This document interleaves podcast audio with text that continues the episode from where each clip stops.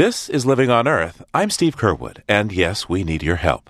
We need to raise $110,000 by the end of June, and we're counting on you to pitch in. For details, check out our website, loe.org, or call 1 617 629 3638. Please help and give what you can. And thank you. Oriental bittersweet is a classic case of an ornamental plant gone bad. Until recently, gardeners sang its praises. The red and orange berried vine could grow almost anywhere, and it has, strangling, damaging, and even killing trees along the way. There are few options for controlling it, but as Laurie Sanders reports, one forester is getting competitive about eradicating the vine and trying to have some fun at the same time. Since its arrival 200 years ago, Oriental bittersweet has escaped from cultivation and now grows wild in 25 states, 21 of which have declared it an invasive weed. About 10 years ago, the state of Connecticut grew so concerned it outlawed transporting, selling, or distributing Oriental bittersweet in any form. That's right around the time that one local forester, Lincoln Fish, says he began seeing a lot of it growing in the woods. Fish helps manage thousands of acres of private and public forest land in western Massachusetts. I started noticing that when we'd put in a, an access road or a new log landing or something, many of the jobs would end up having weird plants on them, like bittersweet especially. And so, about 10 or 15 years ago, I had to admit to myself that in order to do a really good long term job of forest management, you have to control the exotic invasive plants, or else they will take over. Fish now spends about a third of his time controlling invasive plants for his clients, and bittersweet is the worst of them.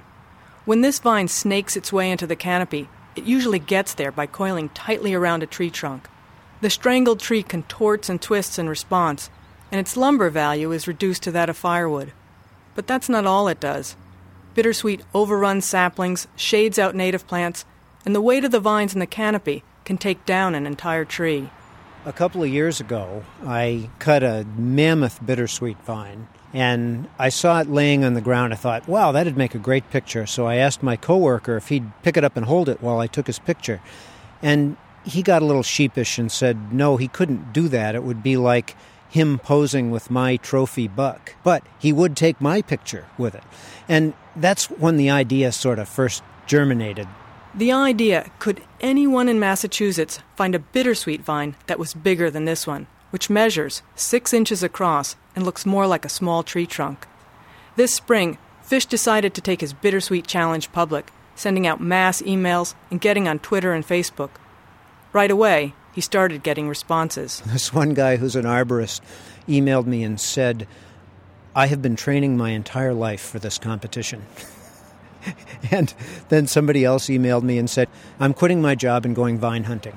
And the competition is why we're here in Northampton, Massachusetts, along a dusty farm road close to Route 91 on the edge of a floodplain forest. We're waiting for the new bittersweet queen apparent, Allison Bell, who has found a whopper near this site and claims it's a contender for the title. But she has not yet submitted an official measurement photo. So that's what we're doing here today is we, we actually we need to check on our contestants and, and make sure they're telling the truth and not just using trick photography to, to try to get the glory of being the bittersweet queen or king. Bell is a graphic designer, writer, and an intrepid hunter of bittersweet. Within 24 hours of hearing about the contest, she contacted Fish, letting him know she had a potential champion. Strapped to the hood of her car is the formidable specimen, three feet long, 25 pounds. That is truly an impressive figurehead on the front of your car, may I say. Well, I can get her untied if you guys help me lift it off the car. Setting it on the ground, Fish and Bell study it find the widest surface to measure. All right, do we have the official measuring device? Which, just to be clear, is a regular old measuring tape. The Bittersweet Challenge has helped bring some humor to an otherwise depressing topic. For his part, Lincoln Fish knows it isn't going to solve the problems this invasive vine is causing. For him, it's more about raising awareness, and he's offering some exciting prizes to stimulate interest. The final winner will receive not only the title of Bittersweet King or Queen, but Fish will also personally clear one acre of bittersweet wherever the winner wants. He's already heard from people who would like to win the prize, from private citizens to the National Park Service. Which brings us back to that giant bittersweet vine that Allison Bell cut down. Just how many inches Wow. across is that thing? Pretty right on eight. And then the short way is is a little less than six. It's a- well, that would average out to be seven, and that is certainly our new champion. So, congratulations. It's certainly a great honor, and I don't get to be queen of much very often. Today I'm very proud. Fish snaps the official photo, and then for the grand finale, killing the rest of that 50 year old vine. Just pulling up bittersweet or cutting it down doesn't do it. After chainsawing the vine close to the ground, Fish sprays the fresh stump with the herbicide triclopyr, which kills the roots and prevents the stump from resprouting, creating a whole new tangle of bittersweet here. That you could still find a I bigger one. still could. Absolutely, absolutely. I'll, I'm going to keep looking. I can tell by the gleam in your eye that you are up to the challenge. The Bittersweet Challenge runs through August 2012. For Living on Earth, I'm Laurie Sanders.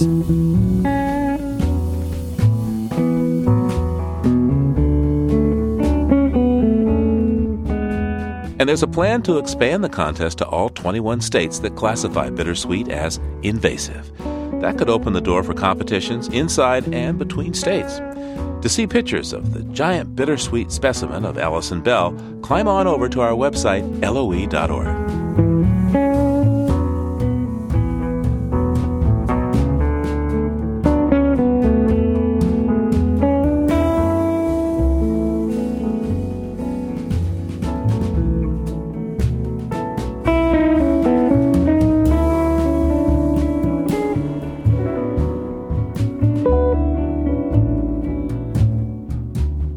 On the next Living on Earth, it's going to cost hundreds of billions to keep the wheels on the nation's public transit system.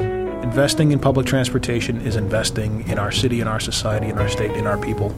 It is by far the right thing to do. We have it here. We just need to reinvest in ourselves and realize that. But who will pay to keep public transit on track? That's next time on Living on Earth.